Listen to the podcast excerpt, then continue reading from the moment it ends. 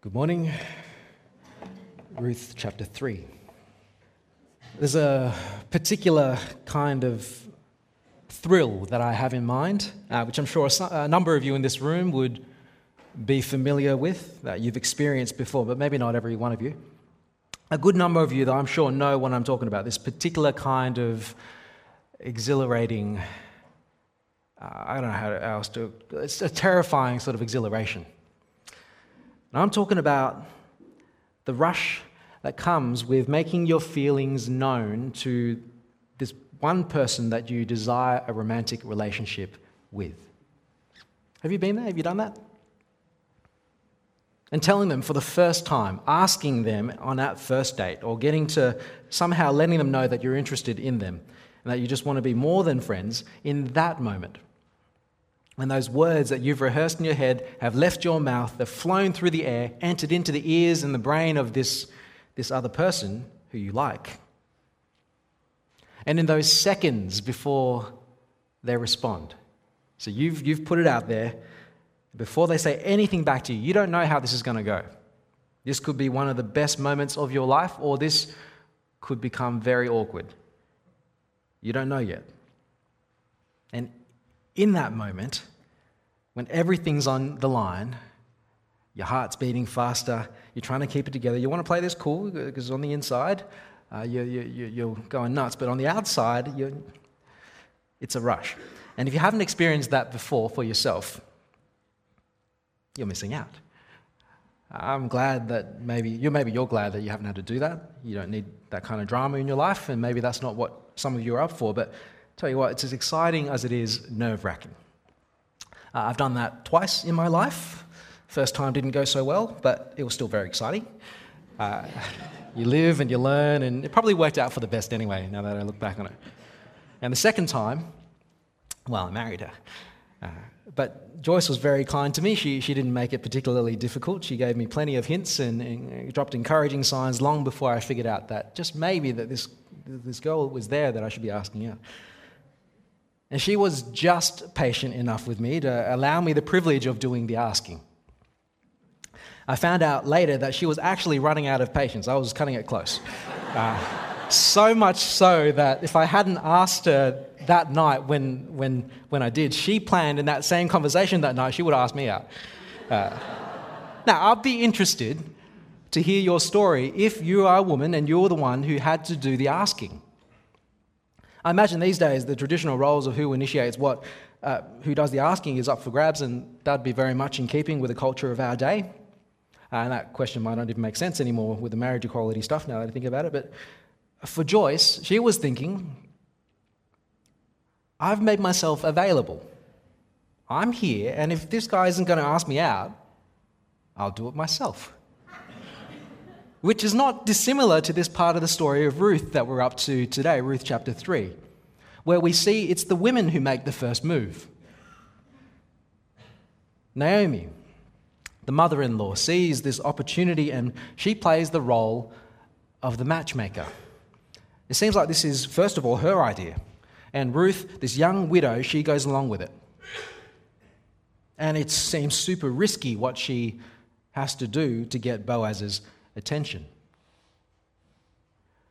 Chapter 3, verse 1. One day, Ruth's mother in law, Naomi, said to her, My daughter, I must find a home for you where you will be well provided for. Now, Boaz, with whose women you have worked, is a relative of ours. Tonight, he will be winnowing barley on the threshing floor. Wash, put on perfume, get dressed in your best clothes. Then go down to the threshing floor, but don't let him know you are there until he has finished eating and drinking. Uh, for those of you who've missed the story so far, let me fill you in. Uh, Naomi, our matchmaker, she's uh, almost a lifetime ago. She'd left Israel with her husband to escape a famine with her two sons. But you soon find out Naomi's husband dies in the land of Moab. And her boys um, they get married in Moab to these foreign women, but tragically, both her, both her sons also die. And so, with all the men out of the picture, Naomi comes back to Israel with one of her daughters in law uh, who comes back with her. And that daughter in law is Ruth, this, this young widow. And they're in serious trouble because even when they get back to Israel, it's harvest time, but they don't have any other crops. They don't own anything there. And they don't have any money to buy anything. These two women find themselves very vulnerable. Naomi is a senior citizen, Ruth is an outsider. And she's got no family here other than her mother in law. Her particular ethnicity doesn't help. She's from Moab. And there's some tension on that border between the Israeli people and the people of Moab. They're from neighboring countries that don't get along. And so, to get food, Ruth has to go look for leftover grain from other people's field during the harvest time. People will be out harvesting their crops because it's harvest season. And you can imagine when you're, um, when you're harvesting, every so often you might miss a stalk of grain here or there. And so Ruth she'd go and ask permission from people who owned the fields to follow after whoever's on the tools so that she could perhaps pick up the scraps and leftovers of the crop that they missed when they went over it the first time. It's what Israel's law allowed. It's, I guess, their social welfare policy to help the poor and the disenfranchised. You know, it wasn't much, but it was something. And the first field that Ruth happens to wander into to glean the leftovers the field belonged to a man called Boaz, who's actually from the same clan as her mother in law, Naomi. And Boaz is really kind to Ruth. Uh, he lets her stay in his field and even gives her way more grain than just the leftovers. And he's kind to her, we're told, because he's heard a bit about her story how she's lost her husband, how she's come to Israel from a different country, how she's come because uh, she's here to help look after her mother in law. This mother in law who has lost everything. So Ruth could have stayed in Moab and stayed with her own family, but she chose to jump ship, to leave her people, leave her gods, and to go with Naomi back to Israel. Because she loved Naomi and she wanted to help her. And last week we saw how Boaz, you know, he's an older man, he's respected and a man of standing. Uh, that's how chapter 2 introduces us to him. And he's a man of means. So Boaz invites Ruth to stay and collect from his fields until the whole harvest is over. And he looks out for her. Uh, which brings us to uh, chapter 3, where Naomi's been thinking, uh, since perhaps the first day that Ruth came back from Boaz's field. Boaz? Ruth. Boaz? Ruth. Boaz and Ruth. And it's not just because he's well off and she's needy. It's not just that they, they might happen to get along and they've been kind to each other. No, the big thing is that Boaz is part of the clan of her now deceased husband. And he's not just any part of the clan, he's a close enough relative to be one of the family's guardian redeemers. If you have a Bible with footnotes, you might have a note there about uh, what a guardian redeemer is. And it might tell you that a guardian redeemer is a legal term for someone who has an obligation to redeem a relative who's gotten themselves in some serious difficulty. There's nothing quite like it in our culture today. Um, maybe the idea of godparents is a tiny, tiny bit like this, it's a shadow of this, where, you know, godparents, you, you nominate a couple of people to be responsible for the spiritual education of your child. Or maybe something like a legal custodian that you might name nowadays in your will, who'd take care of your children should something happen to you. But even that's not quite the same because a guardian redeemer is so much more than that. Guardian redeemers were close relatives, uh, often a brother, who would go to serious lengths to ensure the well being of a family, uh, the family of his brother, should they get into trouble. And there's this special provision that's described in the law, especially for the case where a man dies and leaves his widow and they don't have any children, so that, that man's line in Israel would end because there's no children to carry it on. And they don't have an inheritance to pass on. The land that belonged to that man, it would get dispersed. But to protect the widow in that case, and the family line of this deceased brother, a guardian redeemer could step in to help says the law in Deuteronomy. Let's take a look at how this part of the law works. Uh, Deuteronomy 25 says this If brothers are living together and one of them dies without a son, his widow must not marry outside the family. Her husband's brother shall take her and marry her and fulfill the duty of a brother in law to her. The first son she bears shall carry on the name of the dead brother, so that his name will not be blotted out from Israel. It's a strange kind of law, a provision in the law. And in that case, as you can imagine, the marriage isn't so much about romantic love, but about the survival of that family's name and the welfare and the provision for this, this woman who would otherwise be left to fend for herself. And at least this way, she's, she's cared for, and there's hope for a future generation and a family to be built through this marriage with the guardian redeemer. It's a very different way of thinking about family and the obligations that we have to each other and as a society. It's a bit sort of icky when you think about sort of your brothers and sisters and their spouses. When you, uh, but it's sort of uh, uh, this guardian redeemer thing was in Israel's law and Israel's culture, not very commonly invoked or taken up, but it was a thing, and people knew about it. Naomi certainly knows about this.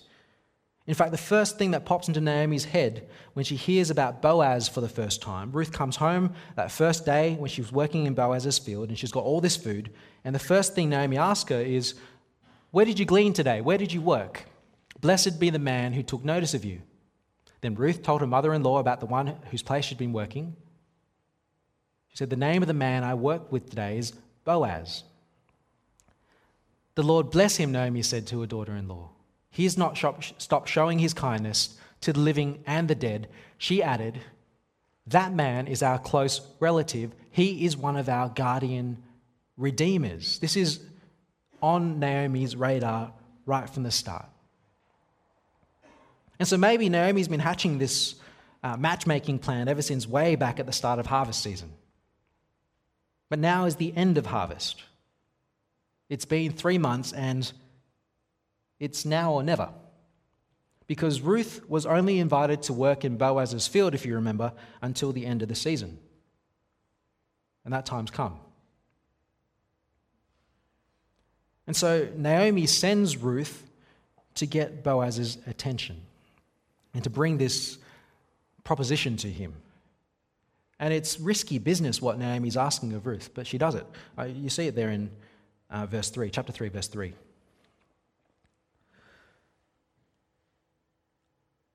Wash, put on perfume, get dressed in your best clothes, then go down to the threshing floor. But don't let him know you are there until he's finished eating and drinking. When he lies down, note the place where he is lying, then go and uncover his feet and lie down. He will tell you what to do. I will do whatever you say, Ruth answered. So she went down to the threshing floor and did everything her mother in law told her to do. Think about that.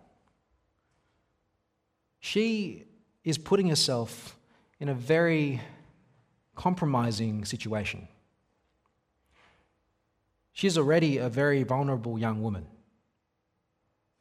Who's going to help a foreigner without a husband in the world? And she's supposed to go alone at night to this place where it's a place for men. Imagine, you know, the wharfs and the warehouses there, where basically it's a very blokey environment. She's meant to go dressed up beautifully, wearing perfume, making herself as attractive as she can. To go and find a man after a hard day's work at the end of a busy season of harvest. And to find him when he would have just finished feasting and drinking with his mates and he's turning in for the night. And they're sleeping in the grain shed because that's apparently what you do during harvest season. It saves you some time. You get up in the morning and you work till you drop, and you do it again. And she is supposed to, in the middle of the night, go to a place where only men are supposed to be. There's no women in the threshing floor, just men. Find where Boaz is sleeping pull up the bottom of his blanket, get under there, lie down next to him at his feet, and see what happens. Thanks, Mum. Now tell me, I'm not the only one who can imagine that things could go very badly for Ruth. What on earth is Naomi thinking? Sending her daughter in law, who she loved, into that kind of potentially dangerous and compromising situation, which any idiot can tell you Ruth will be, can be taken advantage of so easily here. As it turns out, maybe Naomi and Ruth knew that Boaz is a man of integrity. He is a man of integrity. Look at verse 7. When Boaz had finished eating and drinking and was in good spirits, he went over to lie down at the far end of the grain pile. Ruth approached quietly, uncovered his feet, and lay down. In the middle of the night, something startled the man. He turned, and there was a woman lying at his feet. Who are you? he asked. I am your servant Ruth, she said. Spread the corner of your garment over me, since you are a guardian redeemer of our family. Put yourself in Boaz's shoes. You are a man woken up in the middle of the night, and in your bed is this beautiful young woman who wasn't there when you fell asleep. This isn't, this isn't a dream, this is reality. But here she is. You two are alone. What is your self control like? And he says, Who are you? Which is fair enough. Ruth makes herself known, and then Ruth says the most interesting thing, I think. She says, um, You see it up there, spread the corner of your garment over me. Or literally, uh, it says, the, the, the word there is spread the wings of your garment over me, since you are a guardian redeemer. And I pick up that word, spread the wings of your garment over me, because she seems to use the language that echoes what Boaz said to her that very first day that she met. When they first met, Boaz blessed her and said this to her. Um, Boaz replied, I've been told all about what you've done for your mother in law since the death of your husband, how you left your father and mother and your homeland and came to live with a people you did not know before. May the Lord repay you for what you've done. And here it is. May you be richly rewarded by the Lord, the God of Israel, under whose wings you have come to take refuge. Boaz had prayed for her that God would reward her, that God, under whose wings she'd come to take refuge. And now he gets the chance to be the answer to his own prayer. She's asking him to spread his wings over her, to be that refuge that she needs. This is a marriage proposal. But it's a proposal from a position of weakness. This isn't an impressive man in a suit with a diamond ring promising the world to his girlfriend.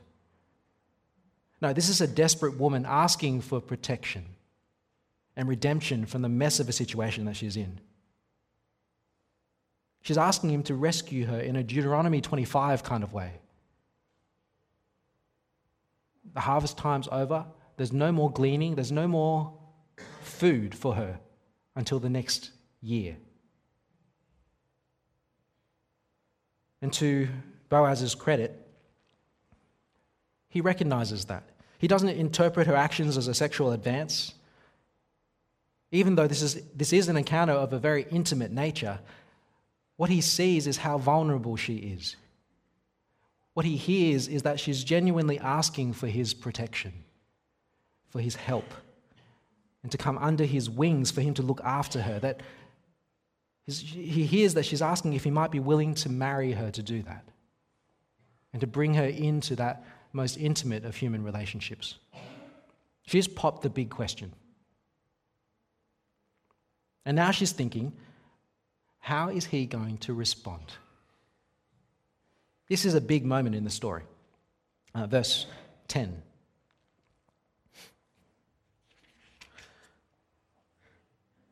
Boaz says, The Lord bless you, my daughter. This kindness is greater than that which you showed earlier. You have not run after the younger men, whether rich or poor. And now, my daughter, do, don't be afraid. I will do for you all that you ask. All the people of my town know that you're a woman of noble character. He says, Yes.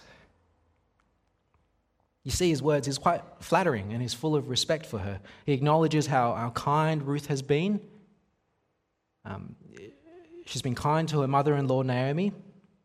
And even in this risky situation that she puts herself in, she's doing this in part now to secure a future for her mother in law, to ensure the family name continues. And quite humbly, as he thinks about himself, he says, You're being so kind to me, Ruth, in choosing me to ask to marry you. Because he knows he's not exactly a young man. Uh, he doesn't think he's a great catch. And he says, uh, Everyone knows how fantastic a person you are, Ruth. I will be honored to do all that you ask. But there's one more kink in the tail. It's not happily ever after yet. See, Boaz fully intends and he, he wants to help Ruth, but he's such a trustworthy and stand up kind of guy. He, he knows he has to do this properly. He does this by the book. And as much as he likes her and respects her, as much as he wants to help her, he knows that if she's looking for a guardian redeemer, he knows that there's technically another even closer relative who was ahead of him in line to do the guardian redeemer role. Verse 12. Uh, Boaz says, Although it is true that I am a guardian redeemer of our family, there is another who is more closely related than I. Stay here for the night, and in the morning, if he wants to do his duty as your guardian redeemer, good. Let him redeem you. But he, if he is not willing, as surely as the Lord lives, I will do it.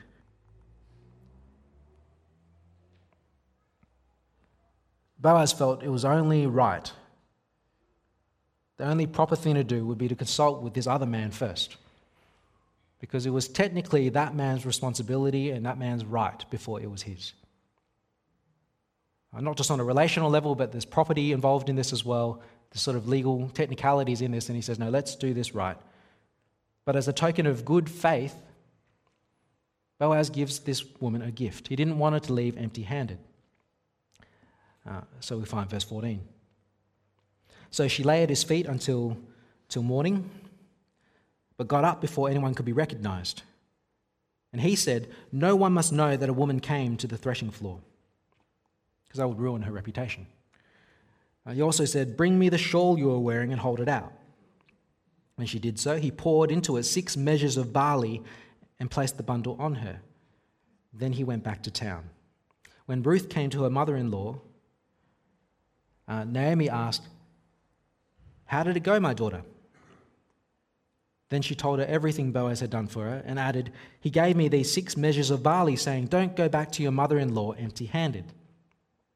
Then Naomi said, Wait, my daughter, till you find out what happens, for the man will not rest until the matter is settled today.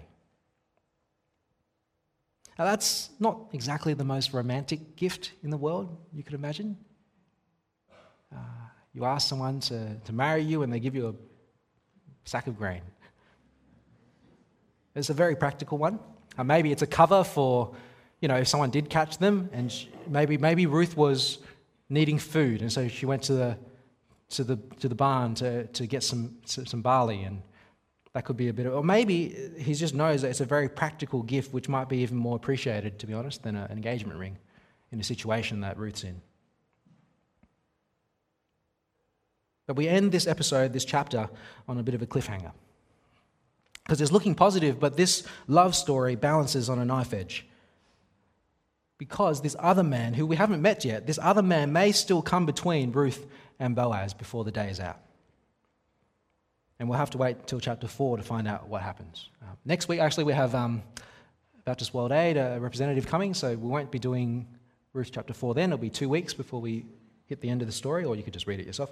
Um, but for the moment, uncertainty still hangs in the air.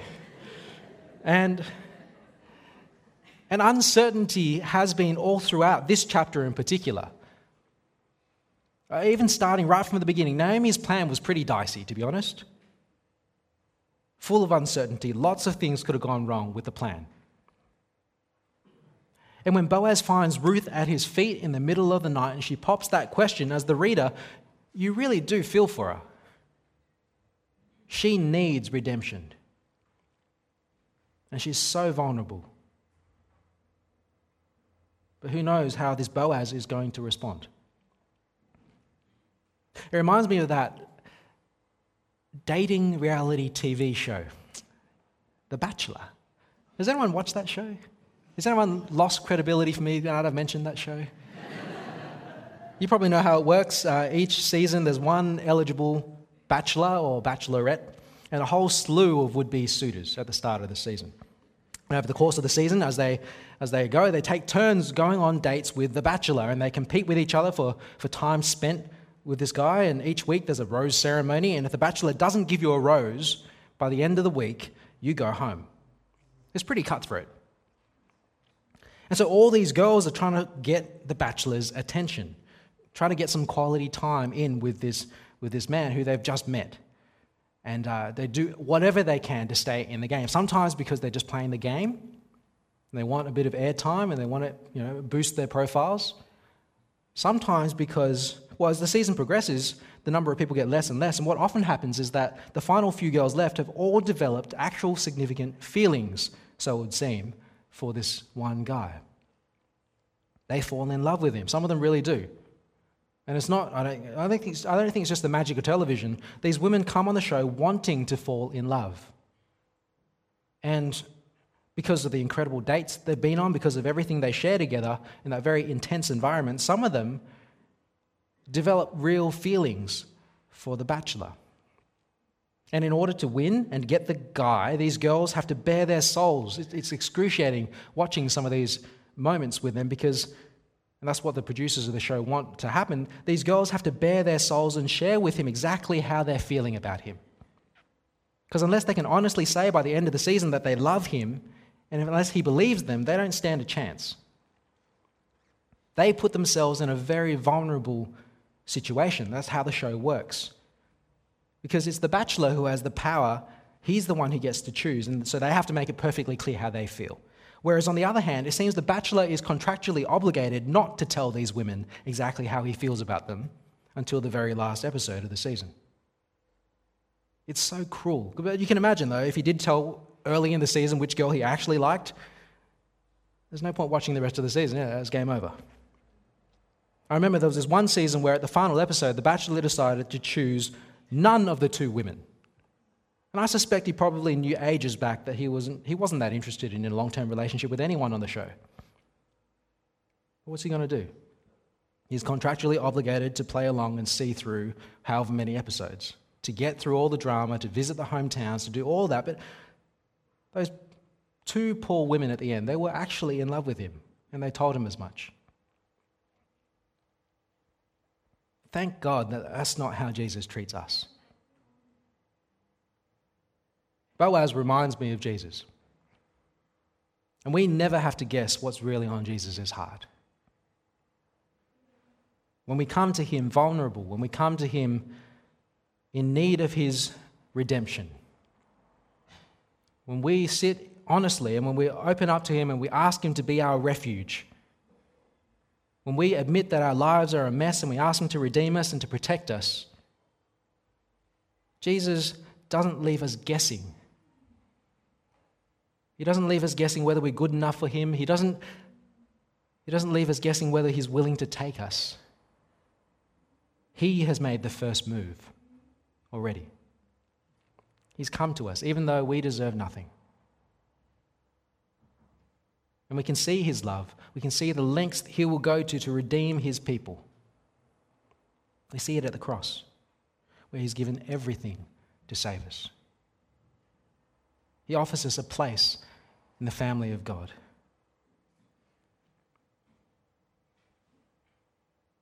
If we open up our lives to him, if we fully entrust ourselves to Jesus, do you think he'll take advantage of you? Does he have your best interests in mind? Boaz was a good man. Jesus was the God man, God with us. And you have nothing to fear putting your life in his hands. I wonder this morning, what is he asking you to do? And do you trust him? Amen.